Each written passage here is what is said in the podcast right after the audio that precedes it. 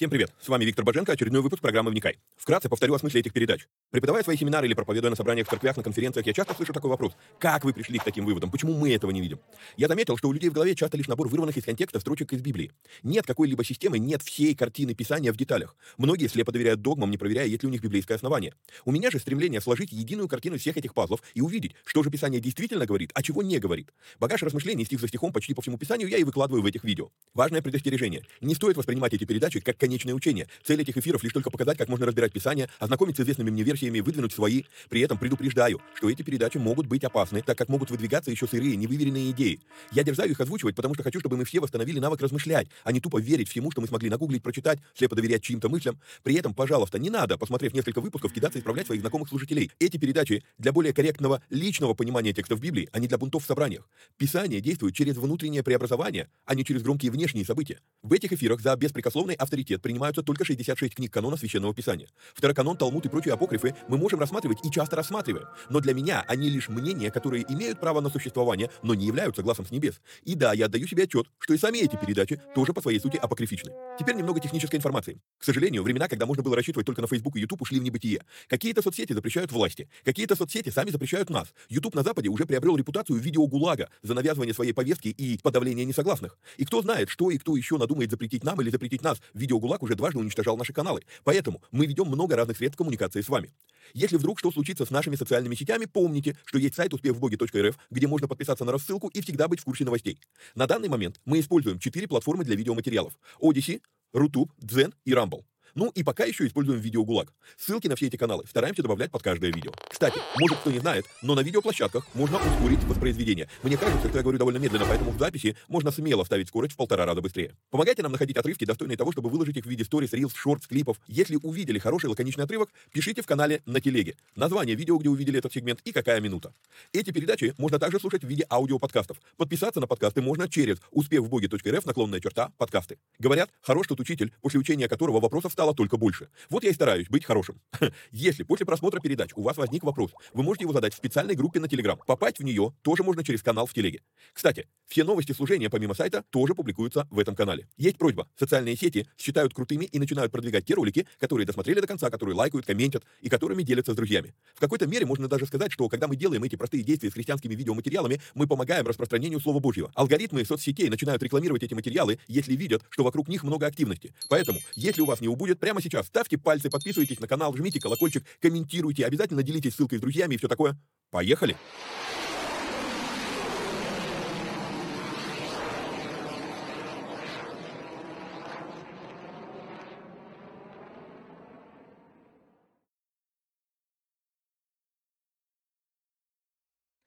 Поехали! То в мед. Привет всем отважным вникателям и вникая зависимым.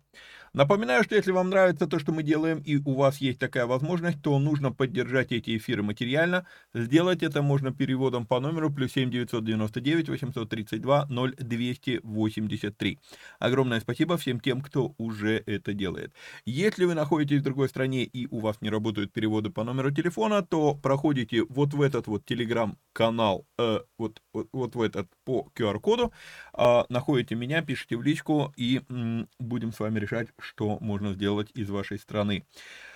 Помимо этого, напоминаю, что у нас работает платный канал Боженко ПРЕМИУМ, в котором мы выкладываем переводы новых проповедей епископа Тиди. Перевод делаем раз в 2 недели, полную версию проповеди. Также в этой группе, если вы задаете вопрос в этой группе, то я на него отвечаю приоритетно, стараюсь дать более развернутый ответ. Вот.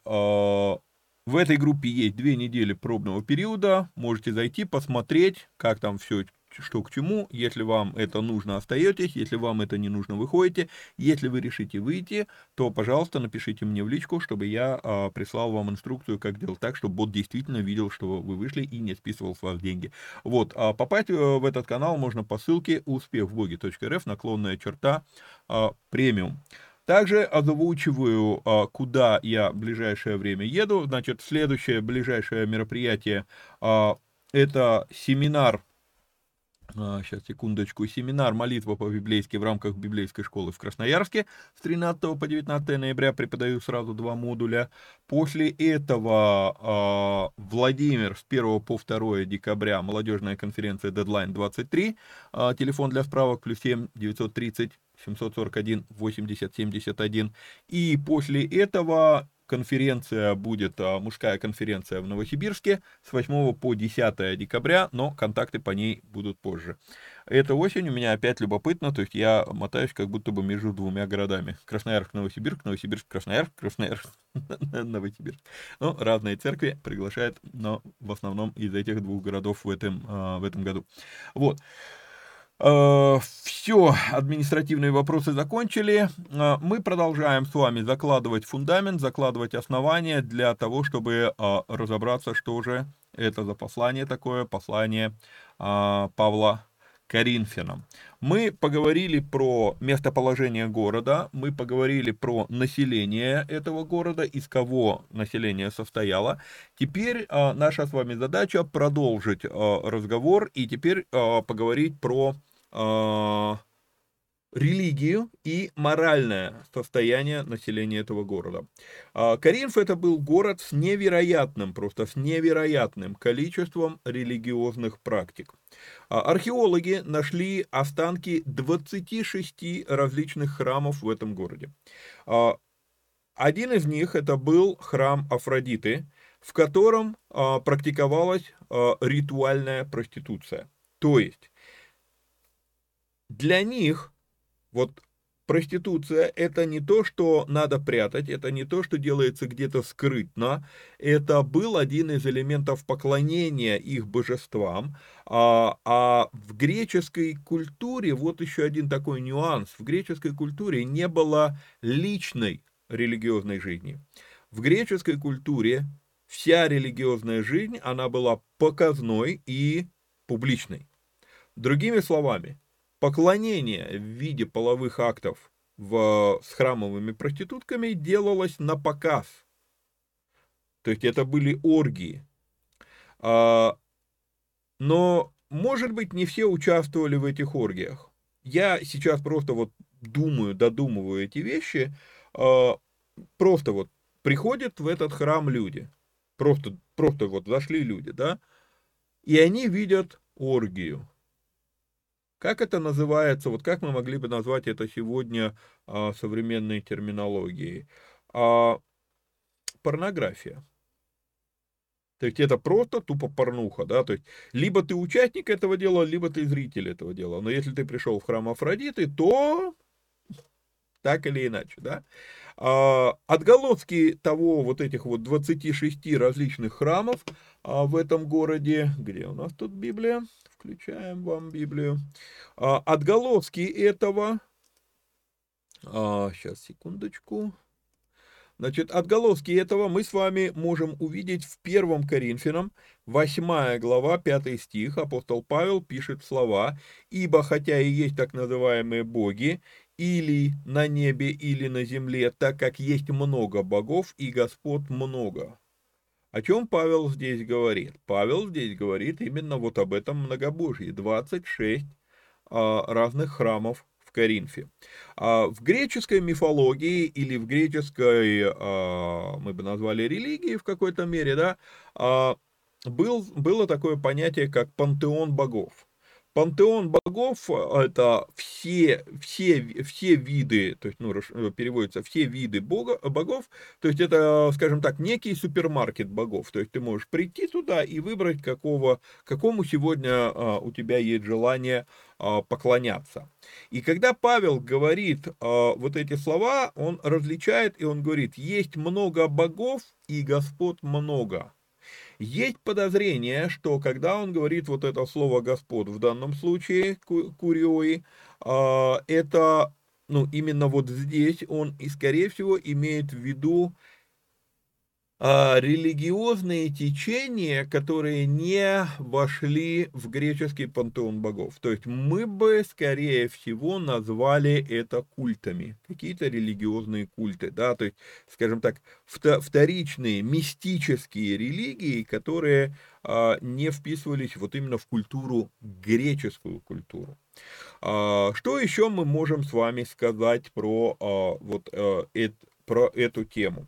Храм Афродиты, он находился на высоте 533 метра над уровнем моря, в части города, которая называлась Акра, Коринф. И известно, что в этом храме, скажем так, на работу выходили 1000 храмовых проституток. Но вот тут вот русский язык срабатывает не совсем, скажем так, адекватно, потому что вот в английском языке этот термин гендерно независимый, а здесь нам надо уточнять. 1000 проститутов и проституток, что ли, я не знаю, как это сказать, то есть мужского и женского пола. Аморальность...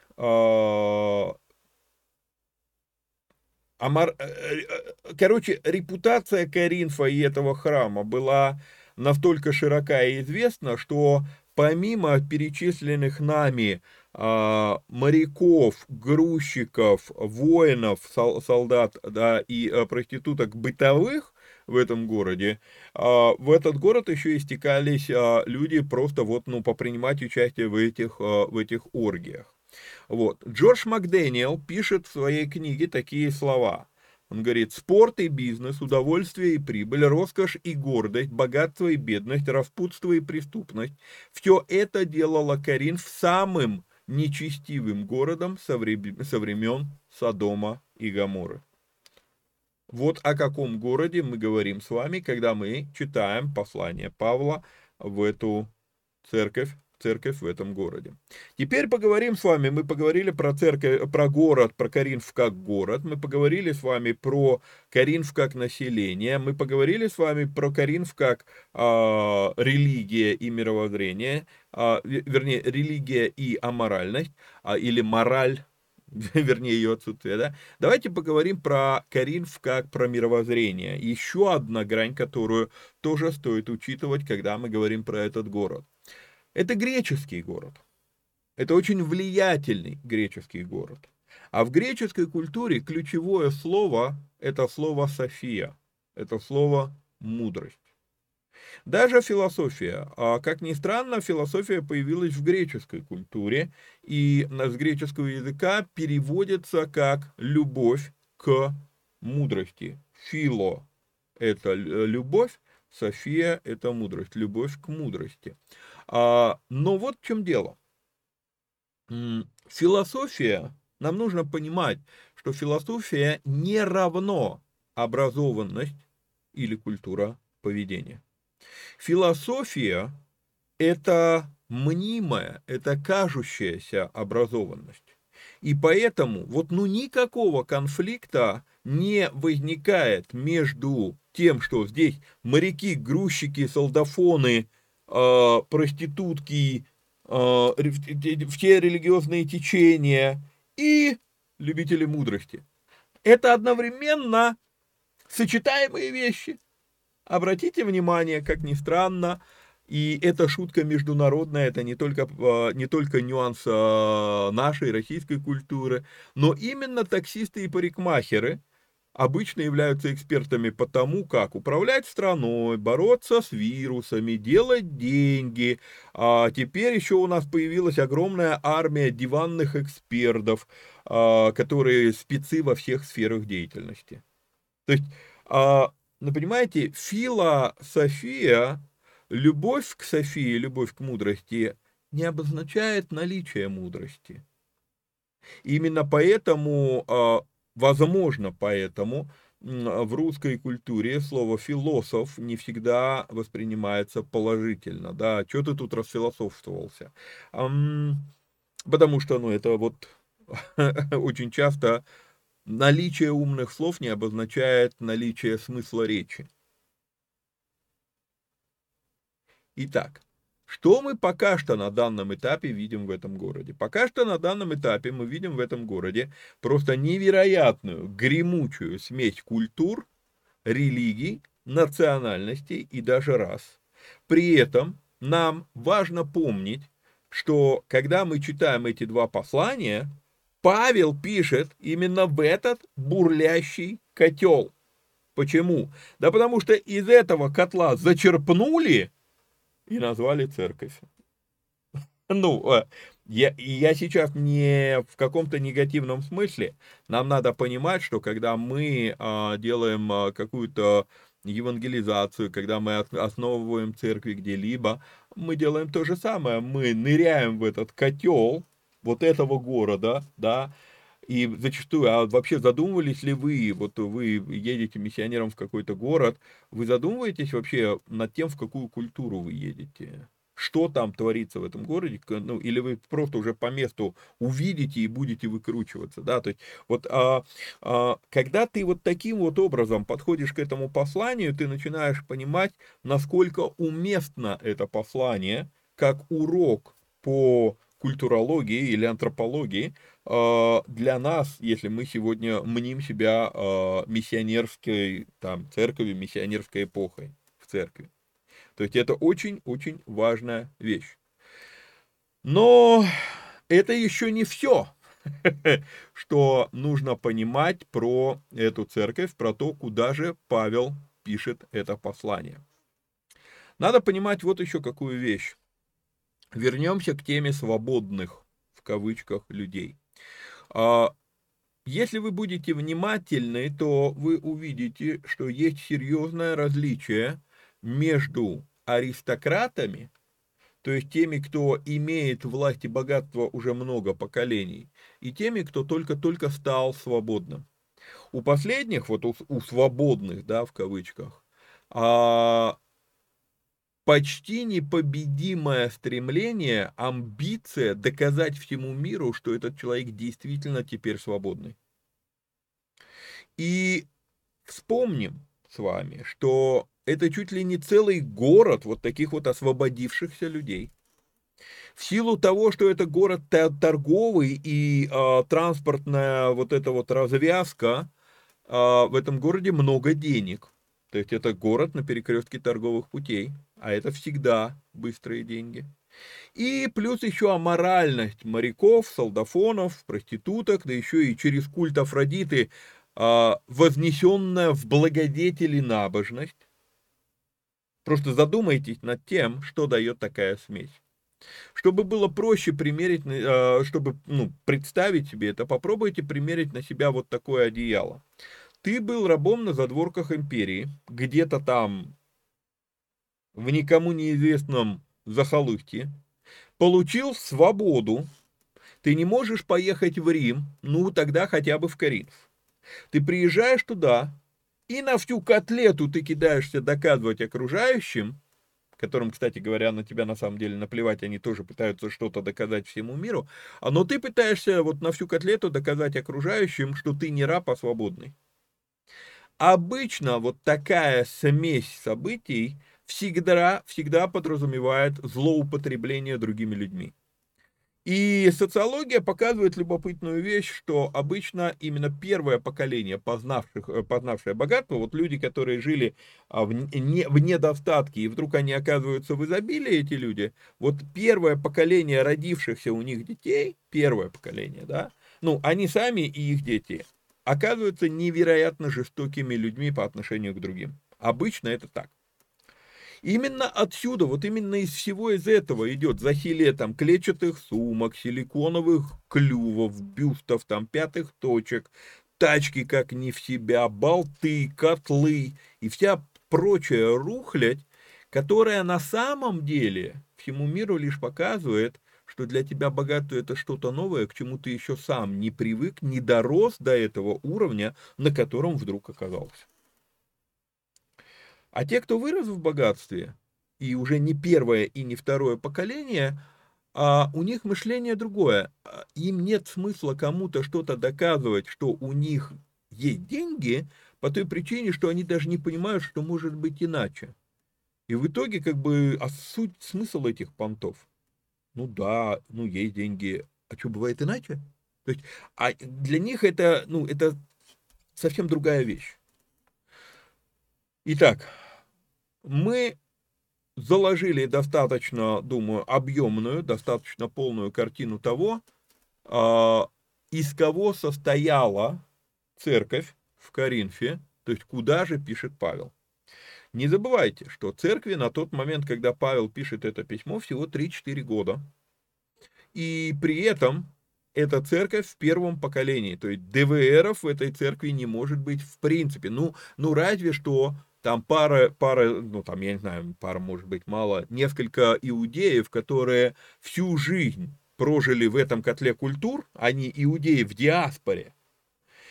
И вот им еще недавно сказали, что да все то, что вы верили вот в эти предания старцев, это не всегда это верно. Мессию, которого вы ждете, он уже пришел. То есть они вот в этом еще и раздрае, что в кого же я тогда всю жизнь верил. Да? Вот, то есть, вот куда пишет Павел. И теперь мы с вами готовы начать заглядывать внутрь той церкви, в которую Павел пишет. То, что мы сейчас будем с вами наблюдать, оно подтвердит нам многие вещи из того, что мы разбирали в прошлом эфире и в этом эфире. Например, 1 Коринфянам 12:13 Павел пишет: «Ибо все мы одним духом крестились в одно тело, иудеи или эллины, рабы или свободные, и все напоены одним духом». Ну, окей, когда мы с вами читаем это, ну, с нашей вот христианской точки зрения, ну, да, окей, понятен смысл этого стиха, но надо поставить себя на место иудея Павла. Павел – иудей, и он пишет эти слова. Что для Павла обозначает слово «эллины»? Для Павла это слово обозначает весь неиудейский мир. Но почему он тогда пишет не римляне, а эллины, да, иудеи или эллины? Ну, надо понимать вот какую вещь. Несмотря на то, что политически или как воины, как политики Рим завоевал Грецию, в это же время Греция завоевала Рим как философия, как культура и как мировоззрение. И так как мы с вами уже говорили, что представители любой культуры автоматически воспринимают этот мир как мы и все остальные, да, мы хорошие, ну а они так себе, или хуже. Вот. Мы с вами говорили, это врожденная особенность психики. Возможно, это следствие нашего падения, да, грехопадения. Но надо понимать, вот именно вот такие вот свободные приезжали в Коринф. Они приезжали в Коринф уже со своими рабами. Он вчера был рабом, сегодня он стал свободным, но он приезжает в Коринф уже с толпой своих рабов. Вот. И получается, что когда Павел говорит эти слова, да, то они ну вот эти вот люди, они в церкви. И получается, иудеи и все остальные, это он говорит про иудеев в этой церкви, да. Он говорит, рабы и все остальные, или свободные и все остальные, или эллины и все остальные, понимаете? То есть этот стих, он показывает, сословия, которые были в этом гремучем котле под названием Коринфянская церковь. 1 Коринфянам 1:26 мы с вами увидим продолжение этой мысли. Павел говорит, посмотрите, братья, кто вы, призванные. Немного из вас мудрых по плоти, немного сильных, немного кого? Благородных. Это то, как Павел их видит. Но так ли видели себя вот эти вот свободные в кавычках? Они о себе, мы увидим это чуть позже, они о себе очень высокого мнения, хотя Павел видит их просто кучкой недотеп, которых он любит. Это его дети, это его церковь. Но он пытается этим посланием отрезвить этих людей. Вот. И это должно бы отрезвить и нас с вами, потому что, понимаете, мы все о себе мыслим выше, чем мы есть в глазах других. Но кто мы на самом деле? Мы на самом деле те, кем мы себя мним? Или мы те, как нас видят люди. И даже, ну, понимаете, вот на самом деле, кто мы есть на самом деле, не существует. Потому что любая точка зрения, она всегда субъективна. То есть моя точка зрения о себе может быть завышенной или заниженной, да, либо у меня есть надменность, либо у меня есть самобичевание, самоуничижение. Вот. В то время как, по сути, нам надо научиться понимать, мы не лучше остальных, мы не хуже остальных, мы просто все вот есть. И это очень важный навык. Видеть себя вот в этом положении. Не выше, но и не ниже. У нас есть сильные стороны, у них они тоже есть, но только у них сильные стороны другие. В качестве примера я не перестаю удивляться, и многие, кстати, христиане обращают на это внимание. Мы может быть, иногда какое-то такое высокомерное отношение по поводу мусульманства, но у всех, ну, многие христиане обращают внимание. А вот по поводу молитвы, вот они вот молодцы. Потому что у нас, ну, молитва это что-то такое. У них это прям реально пунктик. И вот надо научиться, понимать, да, у нас есть свои плюсы, но это не отрицает плюсов с их стороны. Понимаете, вот это вот, то есть еще раз подчеркну эту мысль, у нас есть сильные стороны, у них они тоже есть, просто у них они другие. У них есть слабые стороны, и у нас они есть, просто у нас они другие. И поэтому Павел пишет вот эти вот слова, немного у вас мудрых по плоти, немного сильных, немного благородных. Дальше. Что мы с вами еще можем увидеть здесь? 1 Коринфянам 7 глава 20 стих. Апостол Павел делает вдруг призыв, он говорит, каждый оставайся в том звании, в котором призван. В современном переводе будет сказано в социальном статусе, в котором ты призван.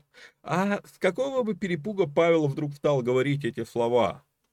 Ну, если мы вспомним, кто это такие, да, то есть это куча людей, которые бывшие рабы, и тут еще те, кто все еще рабы.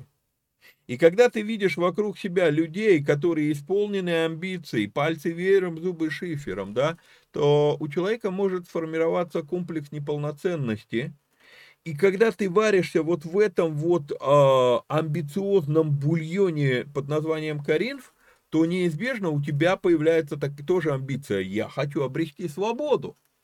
Но эту свободу ты хочешь обрести не во Христе, а по статусу в жизни. То есть это не свобода быть свободным от греха, а это свобода надмеваться и грешить, да, понукать другими людьми, злоупотреблять. То есть ты видишь, как тобой злоупотребляют, и ты такой, да нет, вот я тоже должен добиться того, чтобы мной никто не злоупотреблял, чтобы я это делал. Вспомните «Собачье сердце» Шарикова.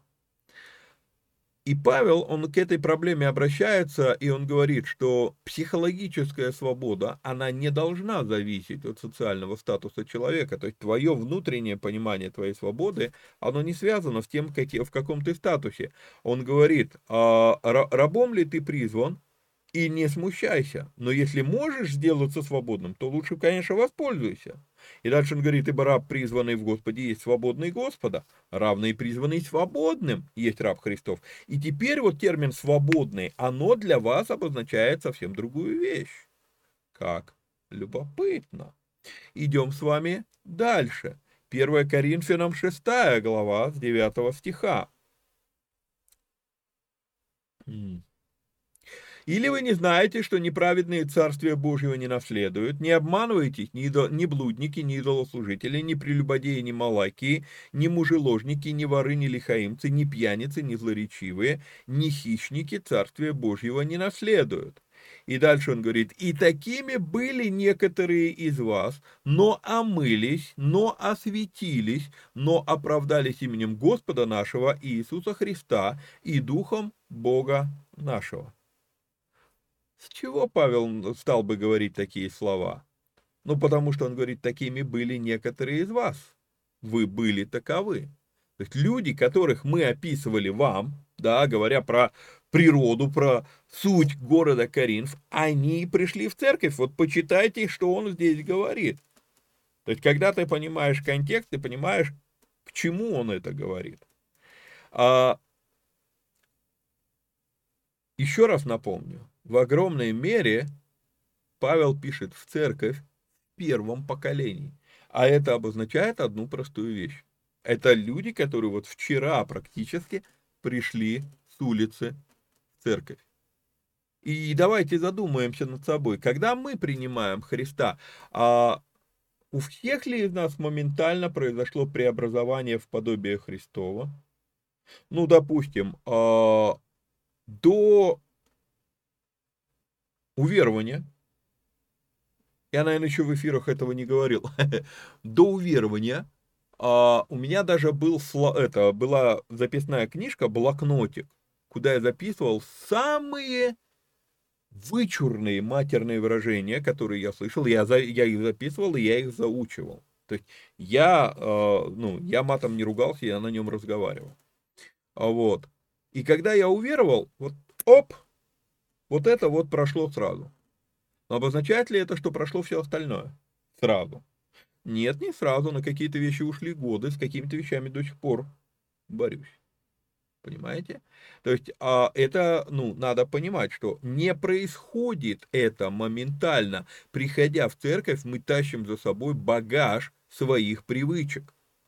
И вот в чем дело. У меня была один раз ситуация, я сам был просто невероятно удивлен произошедшему.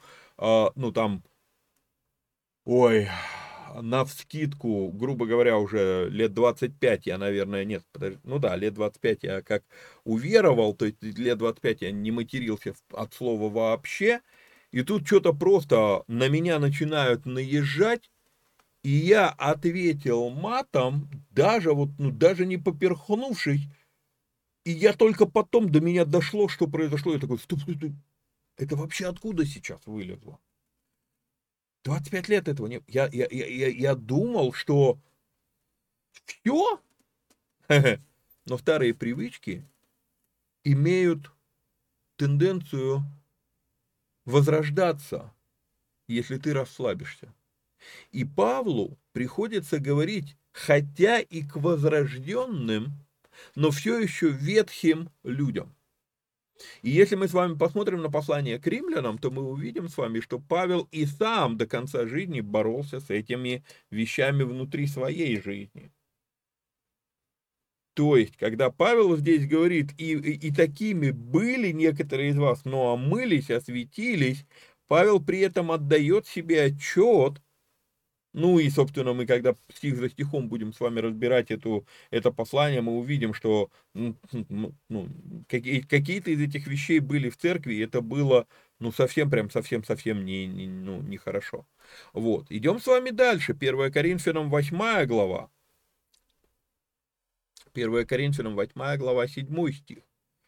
Когда Павел говорит про идолопоклонство или идоложертвенное, он говорит, не у всех такое знание.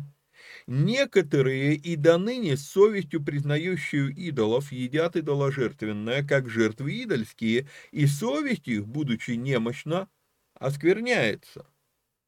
Вообще, в целом, вот именно этот отрывок, он из большой и важной, огромной темы в этом послании. Мы еще будем эту тему более тщательно разбирать, но пока просто хочу обратить ваше внимание на их состояние.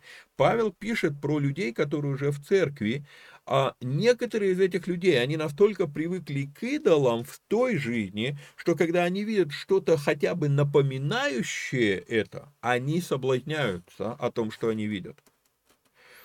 Они уже верующие, но они все еще слабые перед старыми привычками и старыми стремлениями. И есть более современные примеры этому. Есть люди, у которых когда-либо была зависимость. По сей момент, уже много лет эти люди в церкви, но по сей момент вот именно та вещь может быть невероятно опасной для них, потому что несколько, да, даже вот в последней поездке рассказывали, да, то есть, человек там нормально все служил, у него когда-то была зависимость, прошел реабилитацию, служил, уже занимал такую не последнюю позицию в церкви, и просто увидел другого, как другой пьет алкоголь. И все, и другой верующий, и его это сорвало в клочья, понимаете? В то время как для того, кого он увидел, это вообще не было никакой проблемы. Вообще не было никакой проблемы. У него никогда не было слабости в этом месте. У него есть, возможно, слабость в другом месте. Я не знаю, в каком. Да я даже не знаю, про кого речь. Просто мне пример рассказали. Вот. То есть, понимаете, вот эти вещи, ты думаешь, что ты это победил, но Павел здесь же, он скажет, да, что, почему кто думает, что он стоит, смотри, чтобы не упасть. Это, достаточно опасное дело. 1 Коринфянам, 12 глава, 2 стих. Мы с вами видим еще один момент. «Знаете, что когда вы были язычниками, то ходили к безгласным идолам так, как бы вели вас».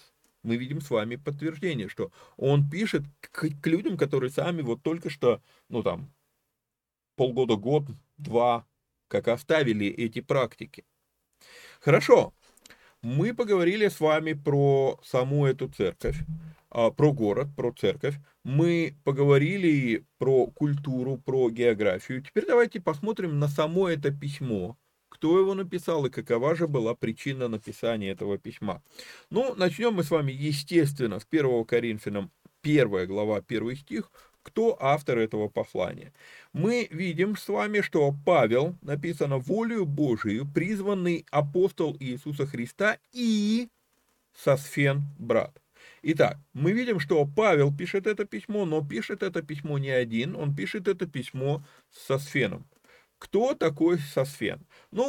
Конечно, стоит подметить, что Павел частенько пишет свои письма в соавторстве с кем-то. Мы называем это послание Павла, но пишет он это письмо не один. Часто письма свои пишет не один. В данном случае мы видим, что соавтор этого послания – это Сосфен. Кто этот Сосфен? Мы с вами его разбирали уже. Это Деяния 18 глава. Когда на Павла попытались наехать, то происходит ситуация, да, что их прогнали, тех, кто наезжает, кто он тут, прокуратор, да, где проконсул. Проконсул Галион, он прогоняет тех, кто пытается что-то предъявить Павлу, прогоняет их от судилища. И дальше написано, а все елены, схватив Сосфена, начальника синагоги, били его пред судилищем, и Галион немало не беспокоился об этом. Итак, Сосфен. Почему Сосфена били? Сосфена били, потому что он тоже был вместе с Павлом, соответственно, он тоже принял учение, которое Павел преподавал. Но при этом мы с вами видим, что Сосфен – начальник синагоги. Тоже обсуждали это, что Павел, приходя в каждый город, практически везде, он сначала идет в синагогу. Это была его стратегия. Говорили с вами, нравится нам это, не нравится, но в какой-то мере... Павел занимался тем, что сегодня почему-то называется воровать овец. Вот. Единственное, что, эта стратегия, надо понимать, что если мы посмотрим с точки зрения этики, это действительно неэтично, но, с другой стороны, с точки зрения прагматики, это очень прагматично. Неэтично переманивать чужих людей. Да, это плохо. Но Павел приходил туда, где не было еще церквей Христовых. Вот это важно понимать. Вот. И поэтому, по сути, получается, хотя он и шел в синагогу, то есть он шел к верующим в Бога, но с точки зрения контекста Христова он шел как будто бы к неверующим. То есть они ищут Бога, и вот это место, где, да, вот тут будет концентрация людей, которые хотят познать Бога, но они его еще не познали. То есть они завязли в традиции, они завязли в... мы бы сказали, в религии. Поэтому в чем-то мы, конечно, можем оправдать поведение Павла. Вот. А с другой стороны, более всего, конечно, его оправдывает прагматика. Потому что Павел видел своей миссией начать как можно больше церквей. И если ты таким образом будешь двигаться, надо, не забывайте, он фарисей из фарисеев, он знает глубины, что глубины Слова Божьего можно изучать бесконечно, и поэтому, если ты с нуля начинаешь, то ты можешь в одном городе застрять надолго. Поэтому он идет к тем людям, которые уже знают Писание, то есть они обучены Писанию. Вот, то есть эти люди будут более готовы быстро перенять от него экклесию, перенять от него лидерство в этом собрании, если сравнивать их с теми, кого он набрал бы с улицы, просто людей с нуля. И поэтому, подчеркивал уже несколько раз это в книге Деяний, то есть мы видим, что в ранней церкви на лидерские позиции Павел чаще всего ставит обращенных из фарисеев. Как в данном случае вот этот Сосфен. Теперь с Сосфеном разобрались. Теперь посмотрим, все-таки авторство Павла, оно подтверждено в конце послания. Павел пишет: «Мое Павлово приветствие собственноручно». То есть, скорее всего, Павел диктует это письмо, Сосфен его записывает. И подпись под этим письмом ставит уже сам Павел. Вот. Вообще ранняя церковь никогда не сомневалась в авторстве именно первого Коринфянам, то есть было всегда понятно, что это письмо Павла. Но надо понимать, что уже в то время появилось множество лжеэпиграфов, то есть письмо, которое написано не пойми кем, но якобы подписано, якобы выдаваемое за послание от апостолов. И поэтому Павел, как будто бы вот он прям автограф ставит и говорит: вот вам моя подпись, чтобы вы знали, что действительно это я написал вам. Вот. Что еще стоит рассмотреть, прежде чем уже приступать, собственно, к тексту? Стоит присмотреться к динамике взаимоотношений с Коринфянской церковью. Давайте так, я вот отсюда дальше, когда буду говорить просто слово «Коринф», я буду иметь в виду именно Коринфянскую церковь, а не весь город. А когда город, я буду уточнять, что я говорю про город. Хорошо? Просто для краткости речи будем просто. Коринф имеется в виду церковь. Мы видели с вами в Деяниях 18 глава, мы видели, разбирали это уже 2 раза с вами, сколько времени Павел провел в этом городе. Где у нас тут... Мы видим, что как минимум 1,5 года Павел там проводит, не меньше 1,5 лет, но не больше, судя по всему, 2 лет, Павел проводит в этом городе. Теперь, любопытнейшая вещь заключается вот в чем, что когда Павел проводит в этом городе 1,5 года, потом он провел еще довольно дней, он забирает с собой Прискиллу и Акилу. О порядке этих имен в оригинале мы с вами разбирали в одном из выпусков ВОД, когда выпуск называется «Подозрение об апостольстве», да, или что-то так, как так я назвал этот выпуск. Вот, сейчас я хочу обратить наше внимание вот на что. Павел забирает из этой церкви 2 ярких, а возможно самых ярких лидеров Коринфянской церкви. Еще один момент, который вот немногие обращают внимание на это, но когда мы с вами смотрим на авторство этого послания, мы вдруг с вами видим, что Сосфен, брат, он тоже на момент написания этого послания, он находится с Павлом в Ефесе. Поговорим с вами об этом позже. Но, судя по всему, именно Сосфен, когда Павел, Прискилла и Акила уходят из Коринфа, судя по всему, именно Сосфен остается там за старшего. Такое у меня подозрение. Вот, когда Павел забрал Прискиллу и Акилу, возвращаемся в книгу Деяния, 18 глава, когда он уходит из Ефеса, а Прискилла и Акила остаются в Ефесе, они встречают там некоего иудея именем Аполлоса, он очень грамотный ритор. Короче, он очень обучен в вопросе риторики. Здесь это называется красноречивый человек, да, муж красноречивый и сведущий в Писании. То есть Они волнуются за церковь Коринфа, Прискилла и Акила, видят грамотного ритора. Мы еще вернемся с вами к этой фразе, что Павел якобы проповедовал не в силе слова, а в силе духа. И мы думаем, что ну вот красноречие не нужно. Увидим с вами, что на самом деле там имел в виду Павел. Вот. А Прискилла и Акила наставляют Аполлоса в учении Христовом, потому что здесь сказано, что он был наставлен только в начатках пути Господня, и когда Прискилла и Акила принимают его, то они точнее объясняют ему путь Господень, и они отправляют его в Коринф, по факту, как бы вместо себя и Павла служить в Коринфе. И Деяния 19 глава 1 стих, мы с вами это разбирали, да, во время пребывания Аполлоса в Коринфе Павел возвращается в Ефес. То есть мы это с вами видим, что Аполлос остается служить некоторое время в Коринфе.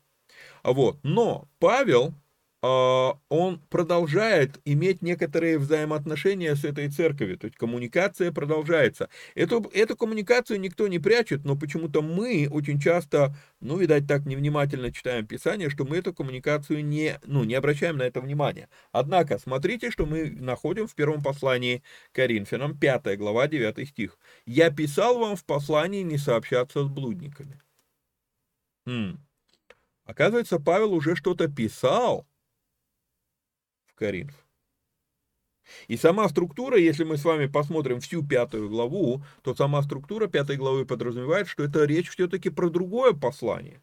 Потому что там он говорил про блудников, множественное число. А здесь в 5 главе он говорит про блудника, да, про одного человека. Сейчас, так. Как бы находясь у вас, сделавшего такое дело, и здесь идет, речь в единственном числе. Любопытно. То есть там он писал во множественном числе, здесь он пишет в единственном числе. То есть он говорит про какого-то особо рьяного блудодея. Если мы посмотрим 9 стих в оригинале, то в 9 стихе мы с вами видим оборот «Я писал вам в моем письме». А в 11 стихе оборот идет, тут вообще прям в синодальном переводе прячется эта мысль. Но в 11 стих «Теперь же пишу вам», уточняю.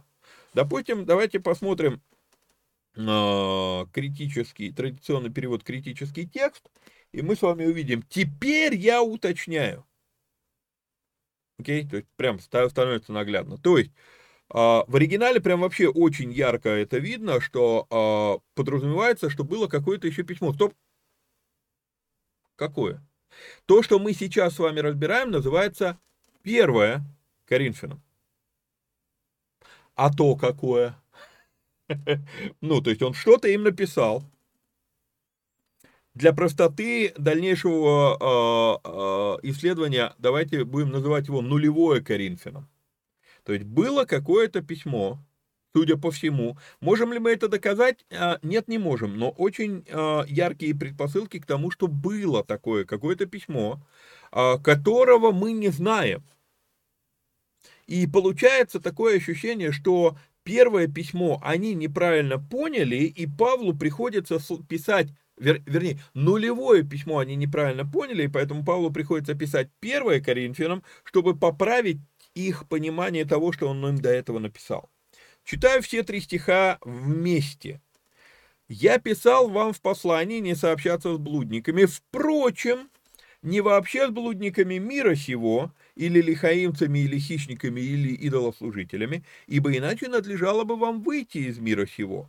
Но я писал вам не сообщаться с тем, кто, называясь братом, остается блудником, или лихаимцем, или идолослужителем, или злоречивым, или пьяницей, или хищником, с таким даже и не есть вместе». И вот тут очень интересный нюанс, который, когда я его вам озвучу, вы скажете, некоторые из вас скажут, что я чушь говорю. Но вот эти 3 стиха, они подчеркивают мысль, что как раз с блудниками, лихаимцами, идолослужителями, злоречивыми, пьяницами, хищниками из неверующих, Павел говорит, продолжайте общаться. Как вы вообще собираетесь достигать кого-либо для Христа, если вы с ними изолировались от общения? Вот когда в церкви кто-то такой, то с такими даже и не есть вместе. Это очень важный нюанс подчеркнуть здесь. Вот. Но, окей, это мы отвлеклись. Итак, Павел что-то им написал. Они это неправильно поняли, и Павел уточняет. То есть, судя по всему, коринфяне, когда получили это послание, там была двоякая реакция. Где-то они вообще приняли все прям совсем буквально, а где-то они не приняли вообще. Мы это с вами чуть позже увидим. Но не только Павел писал коринфянам. Мы с вами видим, что и коринфяне писали Павлу. Почему? А потому что в 7 глава 1 стих мы читаем: «А о чем вы писали ко мне?» То есть, что-то Павел написал, они что-то ему написали, и теперь Павел пишет еще одно, то, что мы называем первое Коринфянам. И не только речь идет про письма. Мы с вами в 1 главе, в 11 стихе, мы с вами читаем, что... Позвольте мне использовать... Я не нашел другого термина, поэтому буду вынужден использовать слово «слухи». Подчеркну, что лично для меня между слухами и сплетнями все-таки разница есть. И поэтому, когда я здесь буду использовать слово «слухи», оно для меня не имеет негативного окраса. То есть для меня это слово просто отличить письменные новости, которые донесли Павлу, от устных новостей, которые Павел услышал. Что мы здесь с вами читаем в 11 стихе? «Ибо от домашних Хлоиных сделалось мне известным о вас, братья мои». То есть что-то домашние Хлоины рассказали Павлу, то есть они принесли какие-то новости. Еще раз мы это с вами увидим в 16 стихе, 16 глава, 17 стих. «Я рад прибытию Стефана, Фортуната и Ахайка, они восполнили для меня отсутствие ваше, ибо они мой и ваш дух успокоили, почитайте таковых». То есть Стефан, Фортунат и Ахайк, они что-то рассказывают Павлу, то есть те, которые, то есть получается, Павел написал нулевое Коринфянам, что-то произошло в церкви, приходят делегаты из этой церкви, они приносят ему письмо и рассказывают какие-то новости, да, вот, получается, и при этом, ну, то есть они письмо принесли и что-то еще рассказали. То есть вот судя по всему, такая идет картина. Теперь чуть раньше прочитаем, да. «Прошу вас, братья, вы знаете семейство Стефанова, что оно есть начаток Ахаи, и что они посвятили себя на служение святым, будьте и вы почтительны к таковым, и ко всякому содействующему и трудящемуся». То есть получается, что мы с вами видим, что Стефан, он оказывается одним из этих послов, да, «я рад прибытию Стефана», вот, плюс домашние Хлоины. То есть получается, возможно, два дома, два очага, меньшинство, возможно, церкви коринфянской все еще было за Павла в этой церкви. То есть они были против, церковь была каким-то образом, почему-то церковь оказалась в настроении против Павла. Но вот эти два дома, они были за Павла. А за кого же были остальные? А остальные были за Аполлоса. Мы это с вами чуть позже увидим. Итак, еще раз хронология. Павел насаждает церковь, уходит из Коринфа, забирая с собой двух ключевых лидеров, Прискилу и Акилу. Пишет какое-то нулевое послание. Церковь это послание недопонимает, они между собой спорят, у них разделение в церкви. В итоге они посылают гонцов с письмом и устными новостями, и поэтому Павел пишет первое послание Коринфянам. Получается, что вот именно это письмо, это как будто бы нам дали подслушать, бурная беседа идет, и мы вдруг пришли в эту беседу и начали слушать, о чем они говорят. Начало разговора мы не знаем. А теперь вспомните себя, легко вам, когда вы вошли в группу людей, в группу ваших друзей, они что-то уже давно разговаривают, и тут вы вошли в этот разговор, вам легко сразу въехать, о чем речь? И легко ли вам правильно понять, о чем они говорят? Это очень любопытный и важный вопрос, который нам нужно самим себе задать, прежде чем делать какие-то выводы.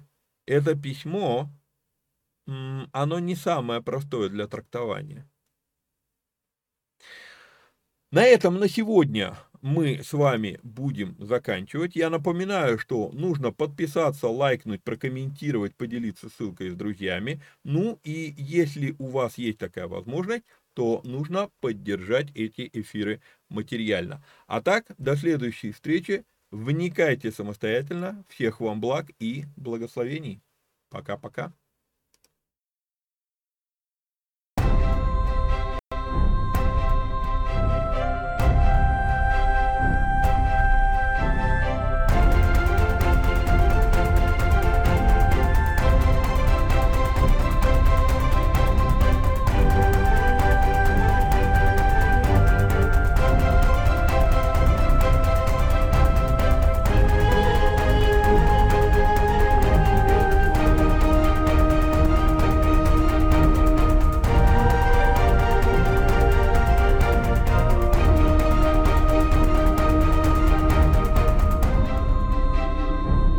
Shema Yisrael, Adonai Eloheinu, Adonai Echad.